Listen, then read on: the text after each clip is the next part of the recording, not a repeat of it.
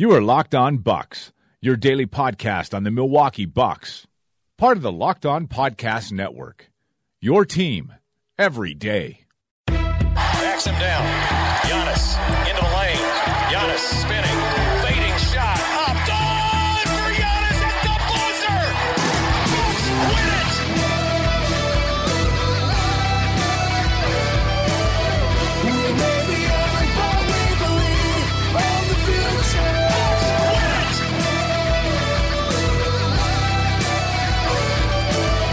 We may be every ball we believe on the future. Bucks win it.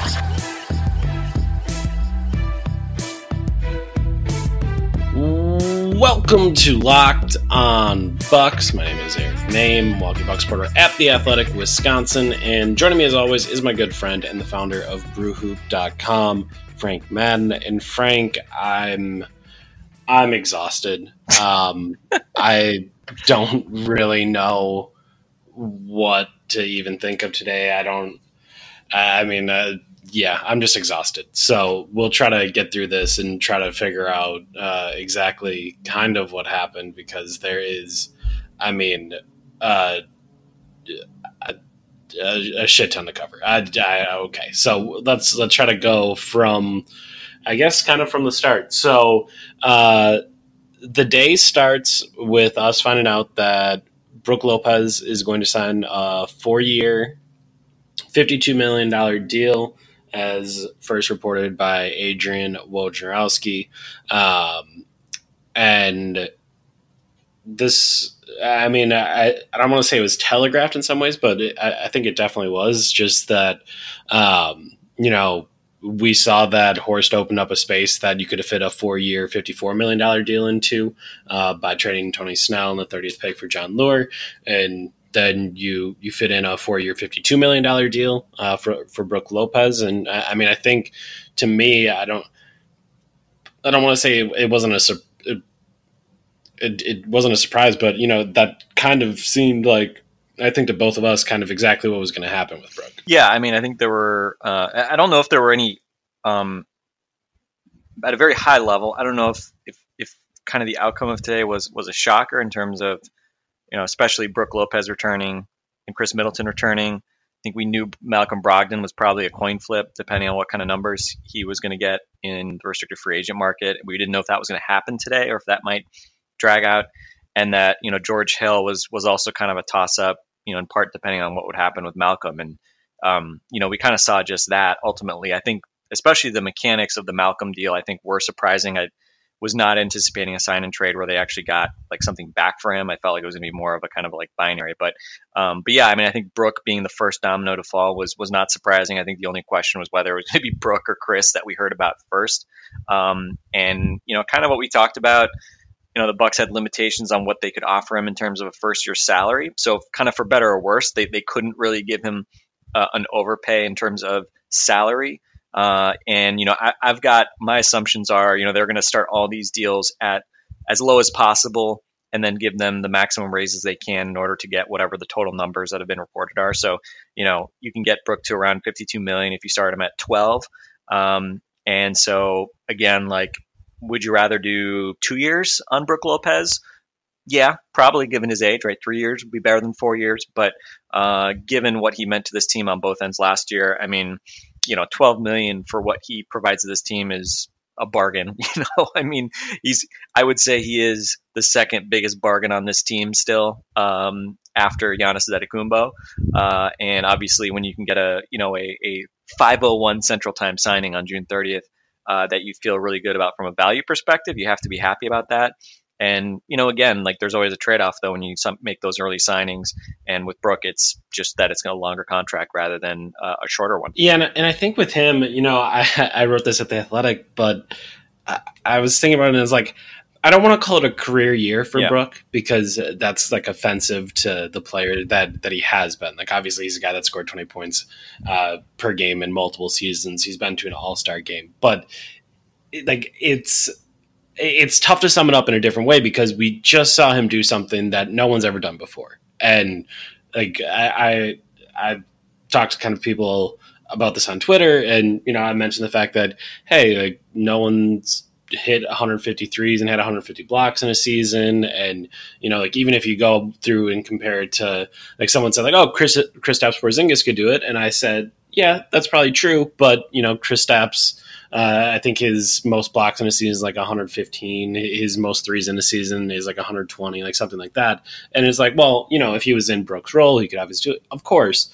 But, like, whether or not other people can do it, no one has ever done it before. So it is special and it is unique. And because it is special, unique, and an anomaly, you have to wonder, like, can it happen again? And, you know, we always talk about contract years and, and guys playing out of their minds in those moments. And again, I, I think you can feel pretty good about thirteen million dollars a year for Brooke Lopez. Uh, but at the same time, you're looking at uh, a seven footer going into his twelfth N B A season and coming off a, a maybe the best defensive year of his career.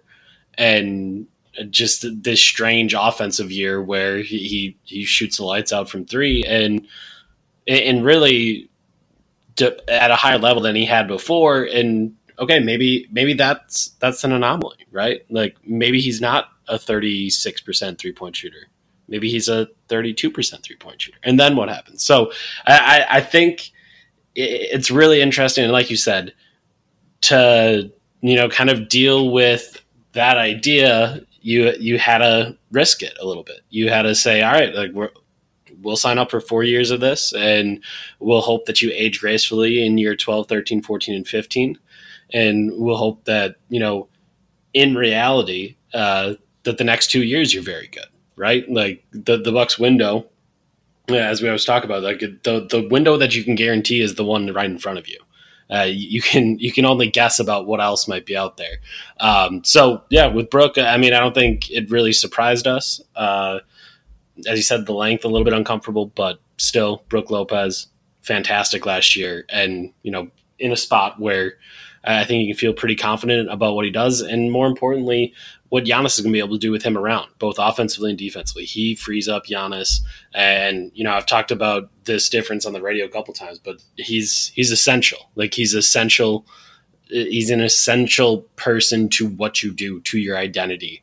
Uh, and that is that is very important. Like, if he's the guy that frees up Giannis to not have to protect the rim so much and, and fly around on offense, that's awesome. And if he's the guy that opens up the floor for Giannis on offense, uh, maybe I said on defense and I should have switched around, but um, that's huge. That That is really a, a big deal um, that, you know, both offensively and defensively, Brooke makes all of this much easier for Giannis. All right.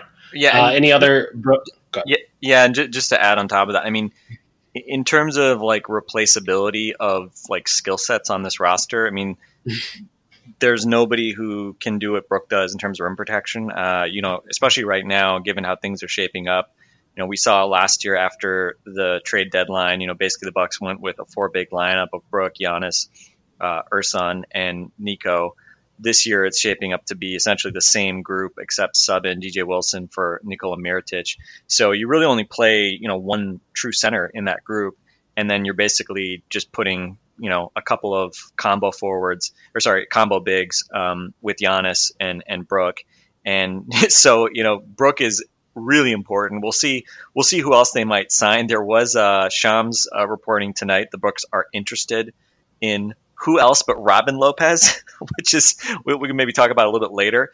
Um, but clearly, I mean, you know, the what Brooke does is essential. He's their most dangerous perimeter shooter among their big men. He stretches. You know, he he is the long bomb threat of all long bomb threats on this team, especially with Mirotic gone. And obviously the rim protection stuff, there's nobody who, who can stand there in the paint and protect the rim the way he does. So, um, yeah, I mean, you know, we saw Dwayne Dedman get, what, three years, forty million dollars. I think there were some non-guarantees in that. Um, so, again, you know, I'd rather have Brooke than Dedman or pretty much any other guy that was in this ballpark of, you know, value. I mean, think about Vucevic's number. Yeah. Like, it was uh, – was that almost double? It was double, yeah. Got? Yeah, and, he basically got a and, like, honest contract. And I, I mean, it, if you can, you know, think about, and again, it's not always helpful to, you know, have these type of comparisons, but, you know, I, I remember some people asking me if I thought Vucevic could do what, what Lopez did if Lopez's market was too big. and Vucevic got two times as much money. Yeah. Like that, that I, I, like that. That's the kind of stuff you, you kind of think through when you think through um, all of this. All right, Middleton time. Yep, let's do it. All right, Chris Middleton gets a five-year, one hundred seventy-eight million dollars deal from the Milwaukee Bucks. And, uh, I mean, I guess there's going to be some people telling us they told us so, because that's not technically a max, um, and, and that all the all of us were wrong in saying that the that Middleton was going to get a max. But I got to say, five years, one hundred seventy-eight million dollars certainly feels like a max. Uh, certainly feels like it's right around there, and, and obviously it is a near max. He could have got one ninety, um, instead gets one seventy-eight from the Bucks. And again, don't think this is all that surprising. Uh, don't didn't really see this going any other way. Um, we both kind of said, you know, the Bucks are gonna are gonna have to pony up and offer him the money, and that's that's it, right? Like uh, I don't know that there's that there's really all that much else to it. Yeah, and I mean, I, I mean, I, I think we. We knew he would get a max from another team if if it came to that, right? A four-year max. And I think, you know, the, the question was always, okay, the Bucks. Brett, talk had been for a few days that the Bucks, you know, or over a week actually, the Bucks would would basically had clinched him by going five years. And so obviously then it was, well, do you really have to go the full one hundred ninety million dollars max to get him if you give that fifth year? And obviously we were hoping that wouldn't be the case. And again, we should in no way confuse this for a bargain or a deal that, you know, Chris is quote unquote worth in some, you know, objective kind of sense. I mean, this, as we were talking about the other day, I mean, two less than Tobias Harris though. Yeah.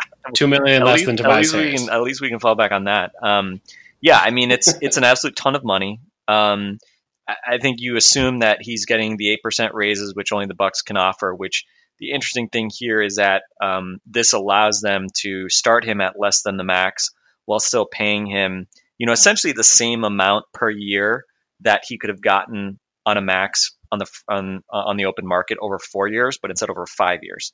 So basically, he could have gotten thirty-five million dollars per year over four years as a free agent on the open market. Instead, he'll get uh, you know thirty-five point five or so um, as a uh, returning to Milwaukee over five years. And again, I mean, like I said the other night, I I think five-year deals are, you know, things you would generally want to avoid uh, under any circumstance, short of a you know, super duper star or like a young guy who still has like a lot of ceiling that he can still reach and thus, you know, can kind of outperform his contract. So yeah, I mean, if, if, if I had my choice, especially given the fact that, you know, the Bucks are not close to the luxury tax right now, I would have rather given uh, Chris just a straight up four year max, assuming, you know, that, that that was just the best anyone else can do. That said, we've seen free agents, you know, try to leverage the, well, you're only going to offer me what other teams can offer you. Screw you. I'm going to go to some other team type of mindset. Um, I don't think that realistically, if push came to shove, that Chris Middleton actually would have done that. Um, you know, he had a, uh, a why I'm excited to return to Milwaukee thing teed up for Malika Andrews and, uh, and E S P N sort of upon signing. And he had, you know, apparently bought his house, what, a couple months ago, uh, in, in the Milwaukee area, bought a new house. So again, we can kind of armchair quarterback this. Net, net, Chris was always going to get a ton of money. And really the question was just, you know, does he start at a max number? Does he start at a slightly less than max number and then escalate max numbers from there? Um, so ultimately, you know, I have him assuming eight percent raises, which again, only the Bucks could offer eight percent raises. They could start him at probably as low as like thirty point six million, which is more than two million less than his max this coming year. Uh, and still get him to that, you know, let's say one hundred seventy-seven point five million dollars figure. Um, so again, we'll see kind of where the final accounting comes comes out. Absolute ton of money. You know, the risks of doing this are always, you know, that a guy gets hurt, right? And that he, you know, becomes uh, an immovable uh, contract or something like that, right? Um, fundamentally, you know, Chris has to be stay pretty healthy and has to perform at his current level. If he does that, you know, I think you could still can still move this contract, right? I mean, we talked about that, that, you know, other other players on monster contracts uh, who are not, you know, I mean, Mike Conley, right? I think you can argue Mike Conley could to, to certain teams be a more appealing asset than Chris, just because he's a point guard. And if you need a point guard, then okay, you'd rather have Mike Conley than Chris Middleton. But wing defenders, three and D playmaker, you know, what Chris does, that's also a very, very malleable skill set in the N B A. So if he stays healthy and continues to produce sort of at his current levels, um, you know, I think you could still move him for for positive or, or at worst neutral value over the next couple of years if you really needed to. Um, you know, and I, we talked about the other day, I mean, Michael Redd, three years into his contract, you know, as much as people act like that was the the biggest mistake ever, I mean, they could have gotten out from under it before his injuries, and they they didn't. And that's why it, you know, ultimately became obviously a really bad contract, because he didn't play basically his last two, three years or at any type of level. Um, but they could have gotten expirings in the first round pick for him after three years. And, you know, ultimately they didn't do that. So obviously with Chris, you know, you hope that this is just the start of him continuing to do what he has been doing. And, you know, this will take him into his early thirties. And obviously at some point he's going to start to decline, but you just hope that especially these next, you know, three years in particular, he can continue to play at a really high level and that he doesn't tail off, you know, too badly.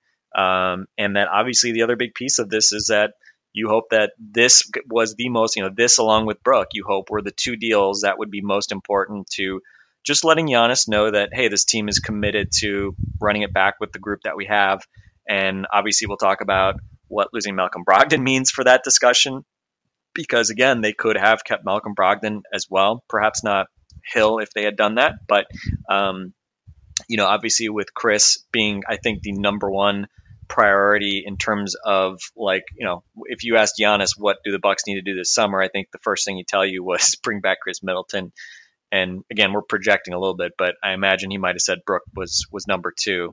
Um so again, uh those guys have been critical, and obviously they were guys that stayed healthy all year and were kind of consistent parts of what the Bucks did and how the Bucks succeeded all season long. And so obviously, um, you know, if nothing else, like from a floor perspective, um, you know, we can talk about, like, did the Bucks max out, you know, what they could have done this summer?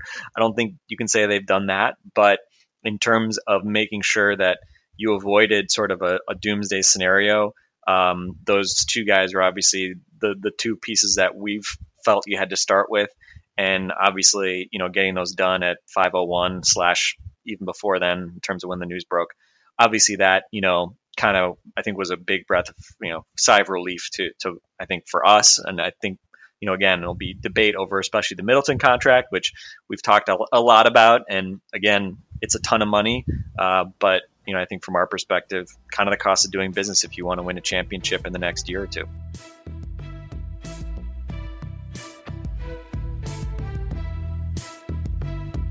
Yeah. Uh...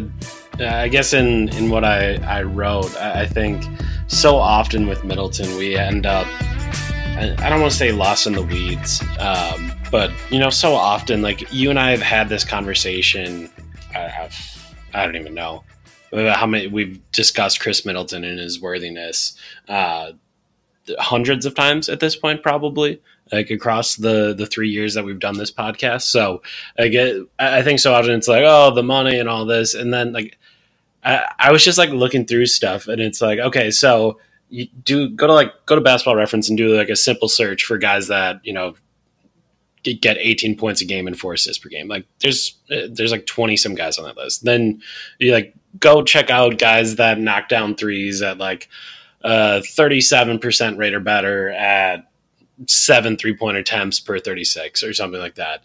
And, you know, there's not many people on that, on that list. And then, you, you know, you think about wing defenders that have good size, that can cover the league's best wings every night.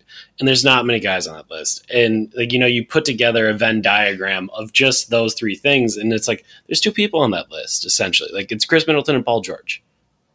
And I, I'm not trying to say Chris Middleton is Paul George, and everyone gets pissed off when I do this. So it's like, oh, well, you're just finding specific requirements that will fit Chris Middleton and not other people. And it's like, fine, if you want to take off some points and some assists and some accuracy, like, you know what? You're still going to find like maybe ten to fifteen wings in the league that do all of the things that Chris Middleton do. And then all of a sudden it's like, well, I could find one wing that could do this and one wing that could do this and, you know, one guy that could do this. And it's like, yeah, but then you have three guys trying to do what one guy can do. So like, you just get to a point where it's like, Chris Middleton's really good. Like that, that that's that's just the simple fact uh, of all of this. No matter how much people want to say he disappears, he doesn't show up to big games, like whatever it may be, like Chris Middleton is just really good, and the Bucks will be more than happy to have him. Like he is the type of guy that, as you said, will fit in anywhere in the league. Every team would be happy to have Chris Middleton on their roster. Now, is he going to play to the level of a contract that's going to pay him, I think on average, like thirty-five and a half million dollars per year? No, he won't. But very few players in the league play up to that level. Like you're going to have the five to ten guys that deserve super maxes and super duper maxes. Like Giannis, you could pay seventy million dollars a year and still be, you know, probably not even getting at his value. Like that, that, that is, happens throughout the league. And then, you know, the tier below that are guys that are going to get overpaid because everyone has money to pay. So that's why Chris is going to get this contract. And yeah, it's going to be really tough for him to play at that level, and he probably won't. But if you want to win, that's what you have to do. Like you, you just have to pay guys that. And again, I don't, I don't know if this was summer of twenty sixteen uh, type spending. And it may very well end up being that when we look back. I think by the time we're recording this at ten thirty on Sunday night, I think there's almost two billion dollars spent, if I if I saw some tweets right. Um, so like, there's a lot of money out there. Um, but to me, I I don't know. I, I I tired of this conversation long, long ago.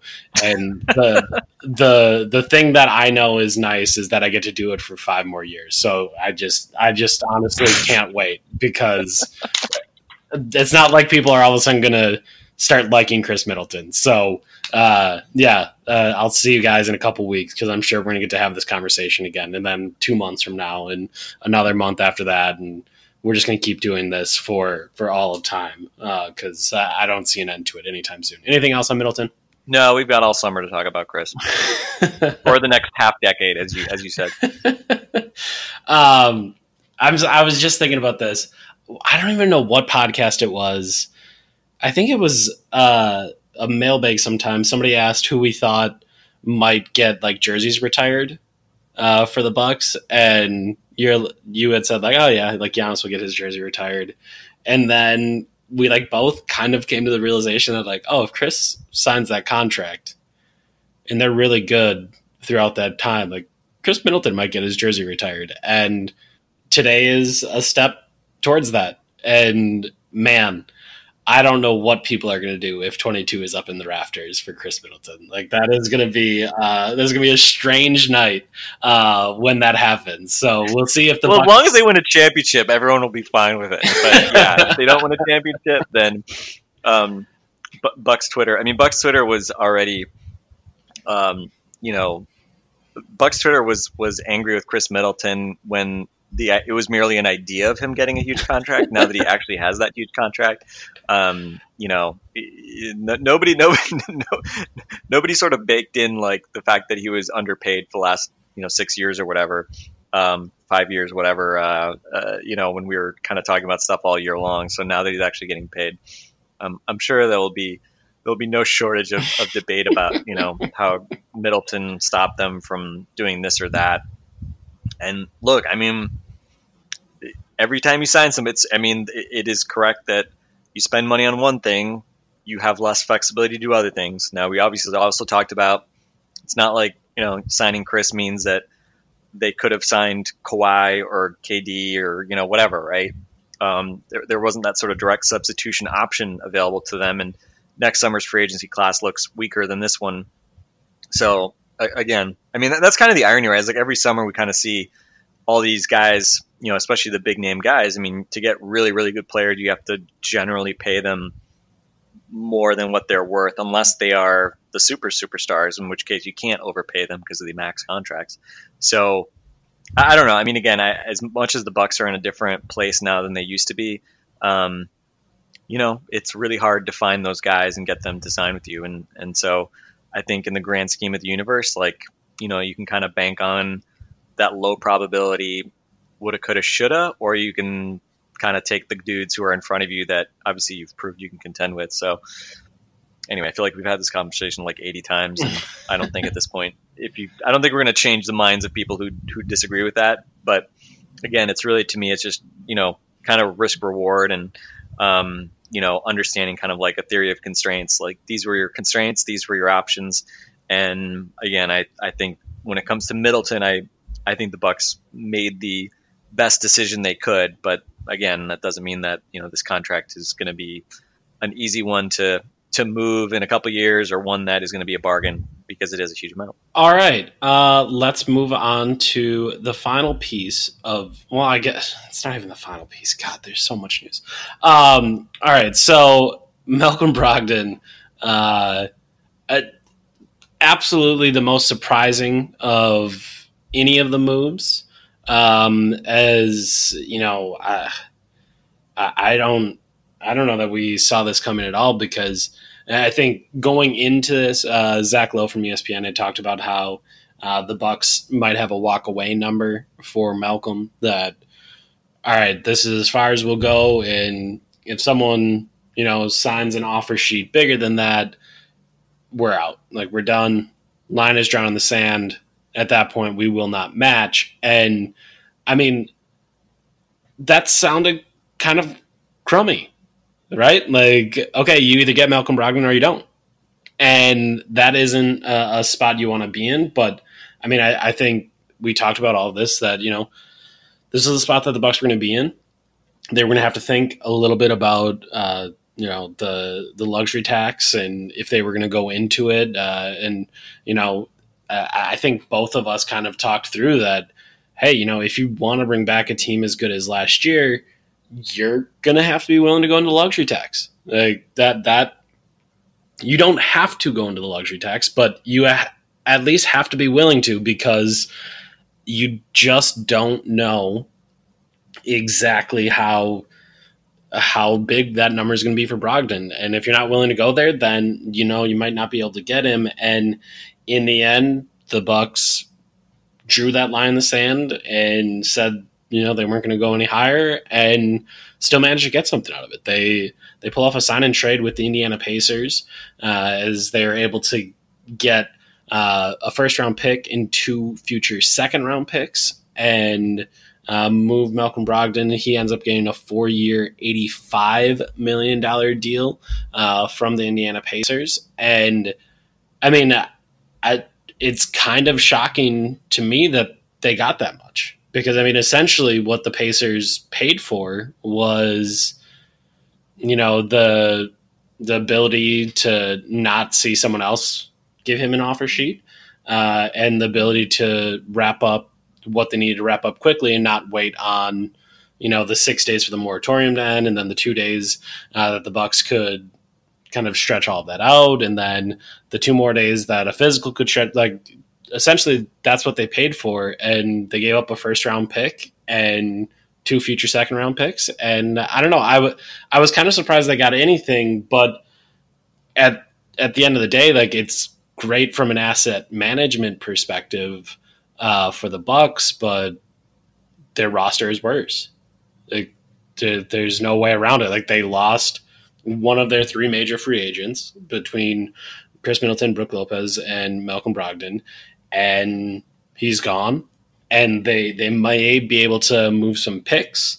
Um, they, they may be able to, you know, with the first and, and the two seconds, make something happen, but also maybe they won't. And they'll just go into next year with a, with a team that is worse on paper. And, and that's not to say internal improvement can't take care of some of that, but um, they're worse right now.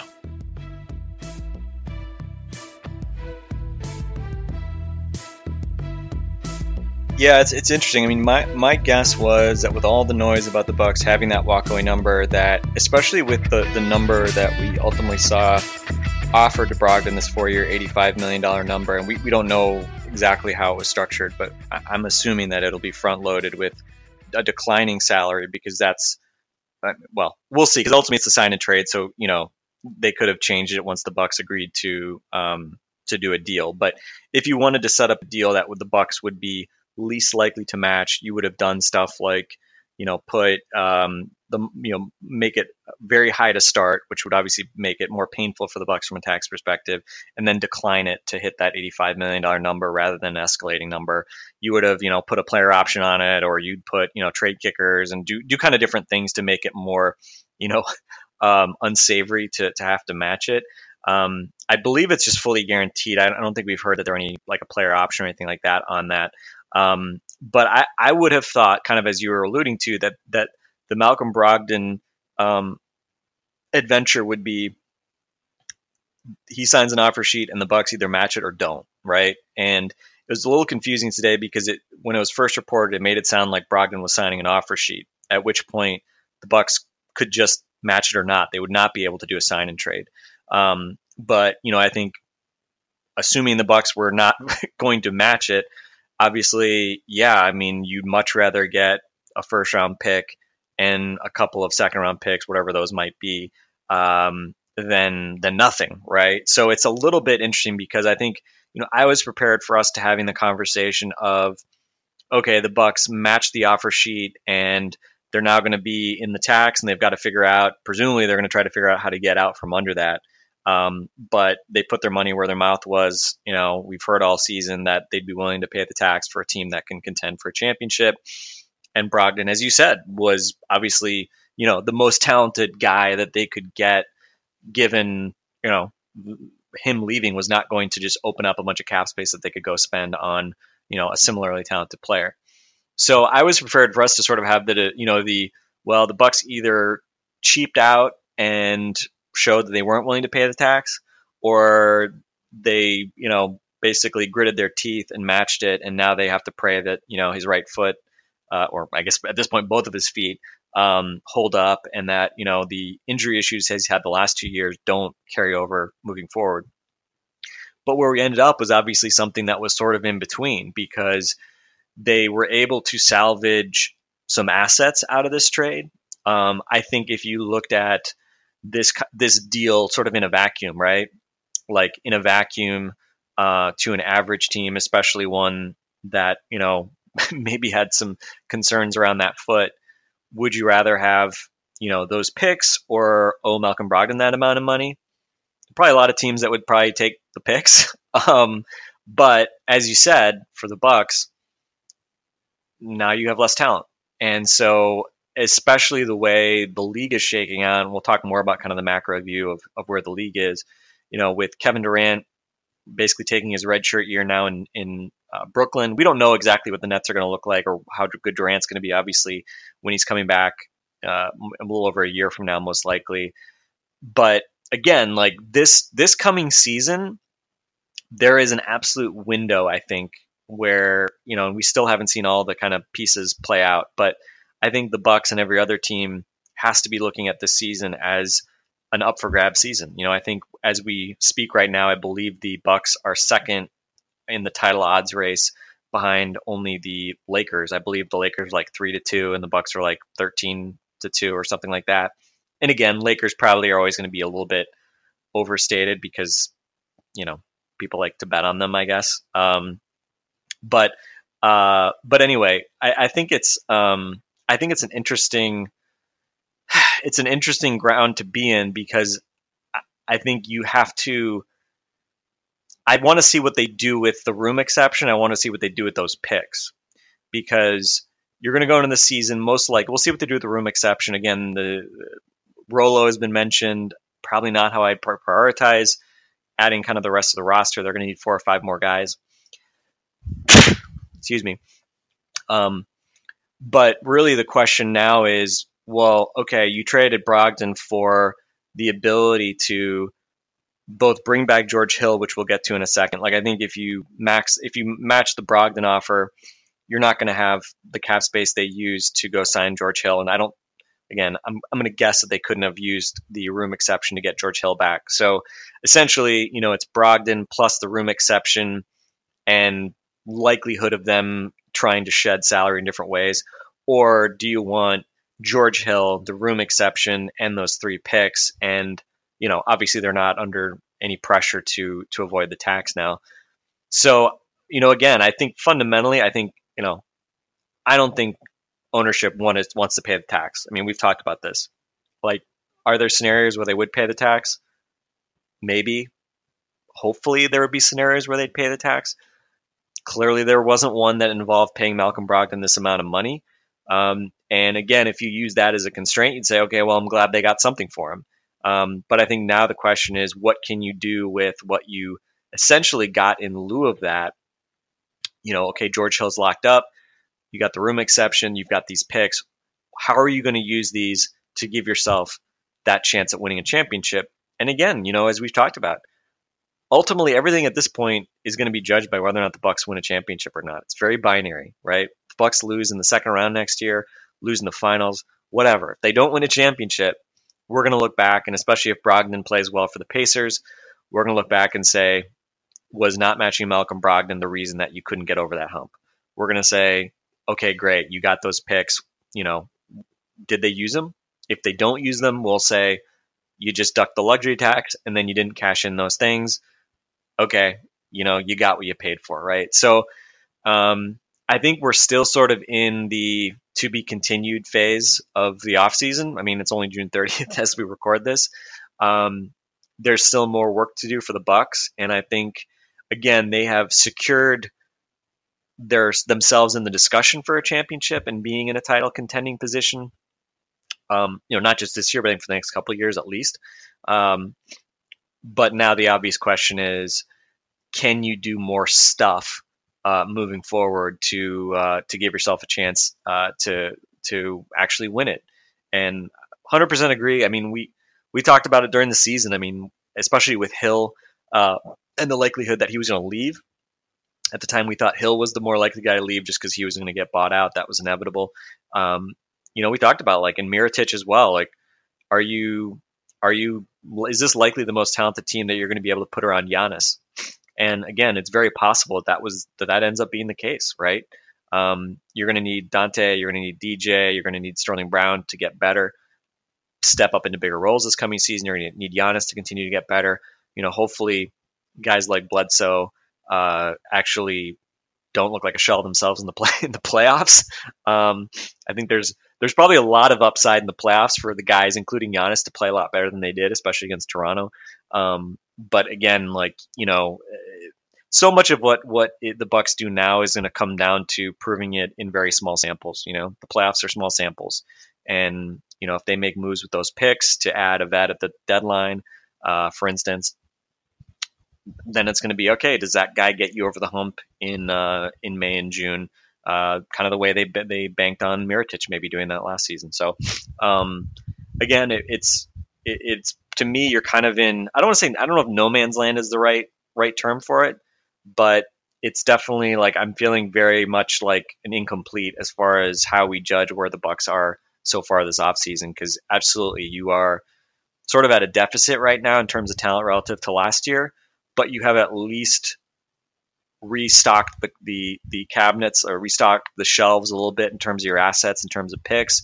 Um, you now have the ability to actually make trades around future first round picks with second round picks, which basically the Bucks had nothing they they could do um, as of yesterday.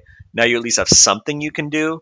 Um, but I think as far as like you know pressure being on the front office to figure out how you fill out the rest of this roster and make those last moves that actually give you the best chance of competing for a championship. Again, you're close, you're in that discussion, but now you got to make smart moves from here on out still. Because this night will not end, uh, Chris Haynes now reporting that the Milwaukee Bucks will bring in Robin Lopez as their backup center next season. So free agent center Robin Lopez has reached an agreement with the Milwaukee Bucks. League sources tell Yahoo Sports that tweet from Chris Haynes. Uh, now ten forty-eight here in the Central Time Zone. Um, all right. Let's figure out how to basically how to, the room. Okay. So basically what I just, all that I just said about what they do with the room exception and how important that is, seems that is going to Robin Lopez. Again, I would have said earmark a minimum contract for your backup center because I would just play the four guys we mentioned as your bigs. I wouldn't get a second true big man. Um, but there you go. theirs is the Bucks' decision. Yeah, I, and the the Bucks' depth chart is just kind of weird now. Um, you know, you know, like as you look through it, because it's so you have two point guards in Bledsoe and Hill, but I also think Hill will regularly get used in lineups with the starters. Shooting guard Sterling Brown, Dante DiVincenzo, Pat Connaughton. George Hill is Small definitely forward. Your closer, right? I mean, I don't at this point. Yes. George Hill's in your closing lineup, yeah. which arguably he should have been last year anyway, and in, in many on many nights, um, per, perhaps in front of Eric Bledsoe. But now he's definitely part of that discussion. So shooting guard Sterling Brown, Dante DiVincenzo, Pat Connaughton. I think we can agree all three of those guys are shooting guards and not small forwards. Small forward Chris Middleton. Power forwards. Giannis Antetokounmpo, Ersan Ilyasova, D J Wilson, uh, and for the moment, Jon Leuer, uh, who will get stretched. And then at center, you have the bros low, or the low bros, the bros or low. I'm not really sure. The low bros. um, By the way, I'm, I'm and like that's your. I'm, I, I should have said it before. I mean, on a personal, just like enjoying him as a human being perspective, that's another like big bonus of getting Brooke back, and having both Lopez brothers is, I mean. Hilarious. It's funny because they always act like they don't really like each other that much, but obviously they do. Um, and it's obviously funny to that the idea of them playing together for the first time since Stanford. So I'm I'm all for the traveling comedy duo of Brooke and Robin Lopez. I just wasn't really sure. I'm all just, for it, but I'm ter- I'm terrified of it. If I'm being totally honest, like I don't know how any like Velasquez and I are just texting right now. Like I don't know how we're gonna handle those two because uh, it is going to be.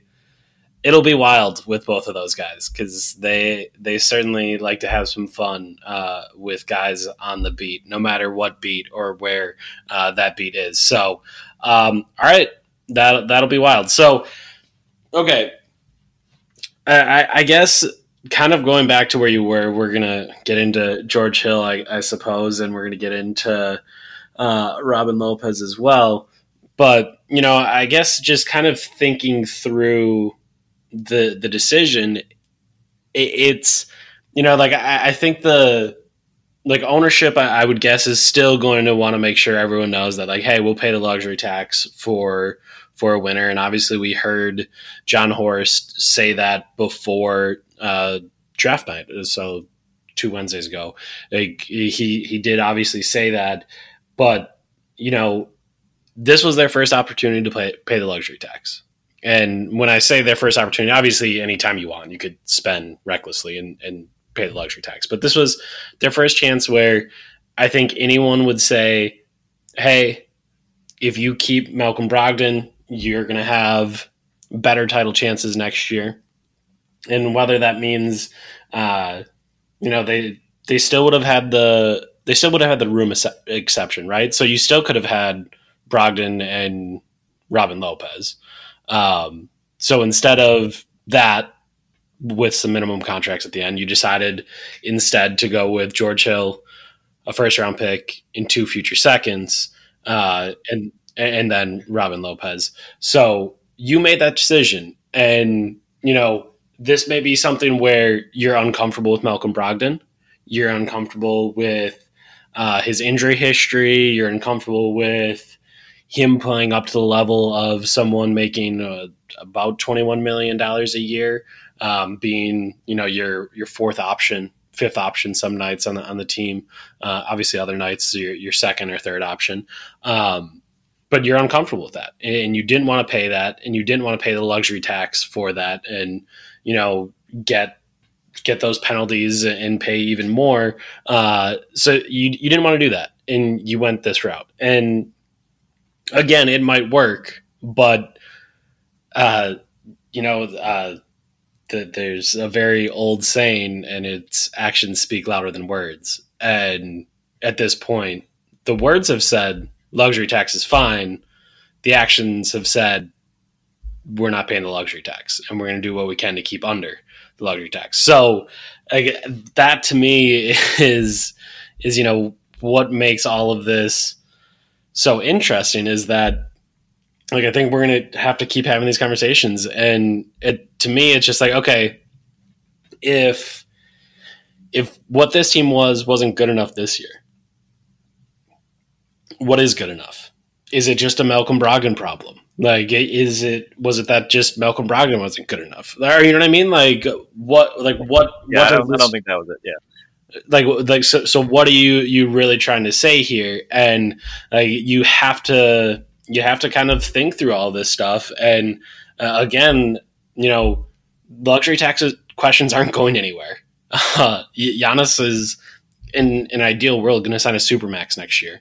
And if he signs a Supermax next year, when that extension is eligible, um, you know, you're going to be in this same, this same area. You're going to be, you're going to be here for a long time, because there's no way you can put a team together with a Supermax for Giannis, the, a near max for Chris, and, and put a, a product on the floor without being around the luxury tax. So if that, if this is what happens every time you get close, How how much closer do you have to be?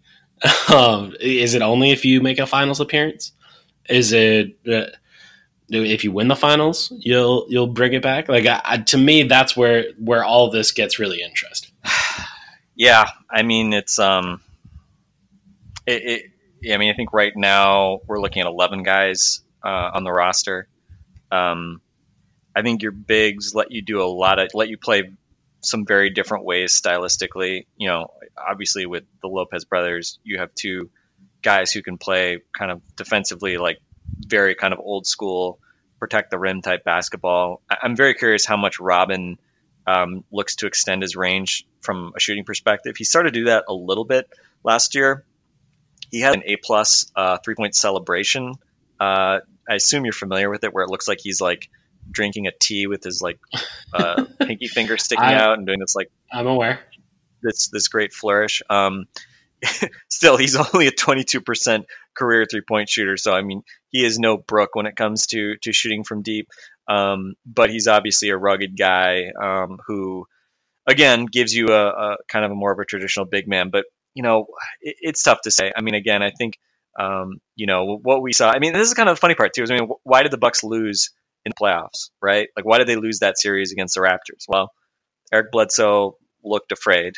Uh, you know, uh, Nikola Mirotic couldn't hit a shot to save his life, and you know, Giannis didn't look like himself, right? Chris Middleton didn't didn't play. He shot threes fine, but you know, didn't hit enough twos.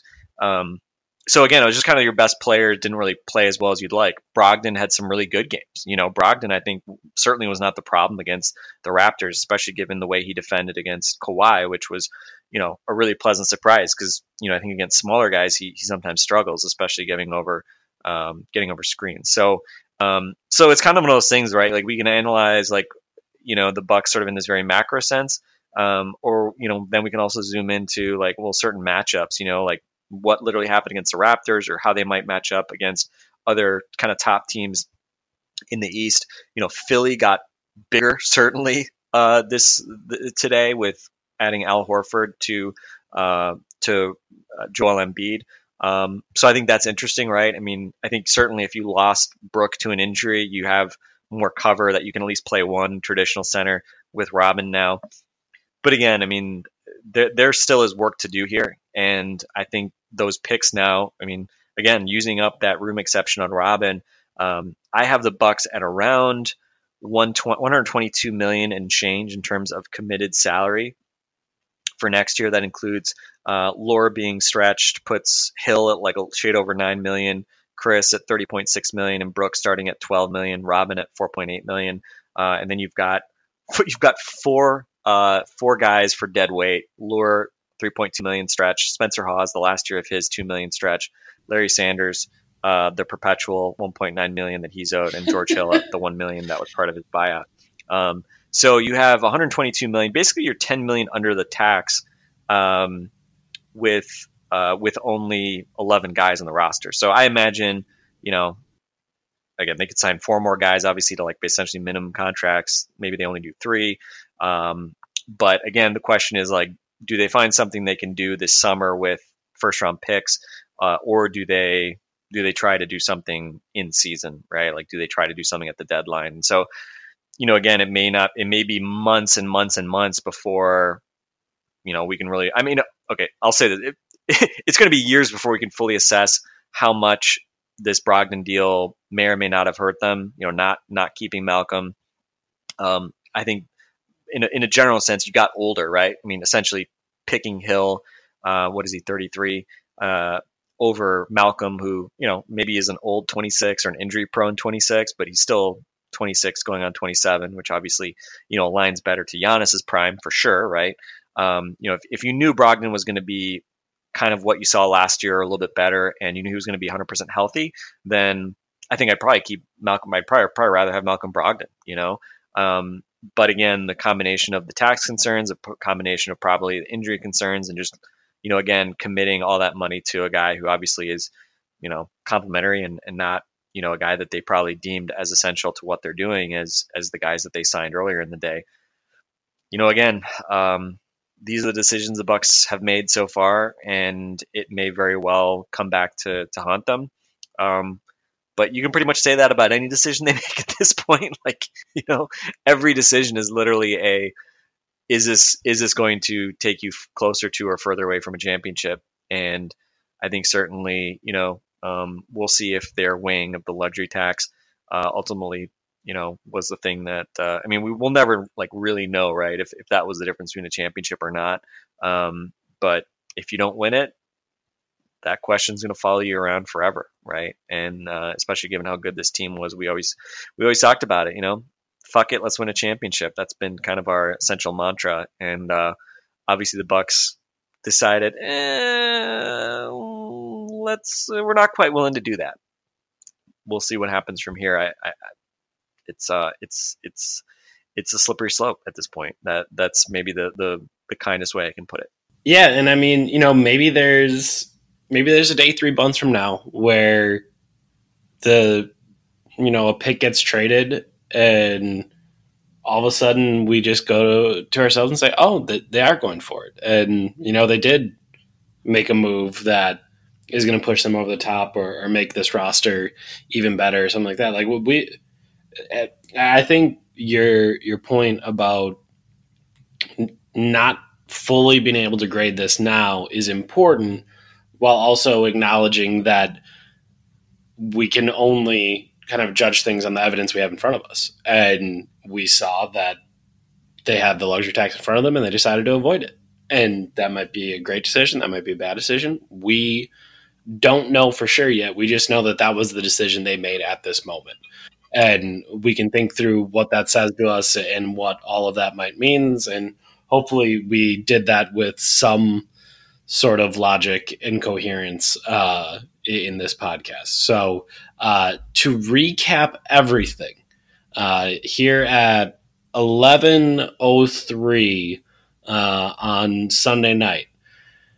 All right, let's see if I can do all of this from memory and I don't need to pull anything up. Brooke Lopez, four years, fifty-two million dollars, back to the Milwaukee Bucks. Chris Middleton, Five years, one hundred seventy-eight million dollars, back to the Milwaukee Bucks. Malcolm Brogdon, four years, eighty-five million dollars, to the Indiana Pacers. In exchange, the Milwaukee Bucks are able to grab a first-round pick and two future second-round picks. George Hill, back to the Milwaukee Bucks, three years, twenty-nine million dollars. Robin Lopez joins his brother, Brooke Lopez, for two years. Uh, Chris Haynes just tweeted out that it is the full room exception for both years. I think that's four point eight in each of those, four point nine. You can correct me if I'm wrong, Frank. Um, but four point eight that, and five, something like that. That right there is the first day of free agency for the Milwaukee Bucks. I would like to go to sleep. How does that sound to you, Frank? Yeah, the Bucks wanted to make sure that they kind of pretty much did everything on day one, which um, I think the Brogdon deal especially was, uh, I did not expect necessarily that that would happen on day one, but um, I, I had not even really thought about kind of end of the roster minimum guys that could be signed. Uh, but essentially that's, that's the big question now. Um, I think maybe we can talk a little bit as well uh, with those picks that they have gotten. I think they could certainly use those in season, but we can also discuss, you know, is there another move that they might have up their sleeve where they use, um, you know, an Ilyasova salary or another of these young guys to try to make a bigger move and add somebody there. Because again, right now, probably around ten million dollars under the luxury tax. So it's not like you have, um, you know, you have limitations on how much money you can take back. But, um, you know, at this point, they're they're not in, they're not desperately in shed shed tax, you know, shed tax money uh, mode, which, you know, kind of is what we were expecting to to probably be in, especially if, if Brogdon had been signed. So um, I'll, many, many things have changed. And obviously, we'll probably talk a lot about that more tomorrow and, and the day after. All right. For Frank Madden, I'm Eric Nehm. This has been Locked On Bucks. Get some sleep, Bucks fans, and we'll talk to you again tomorrow.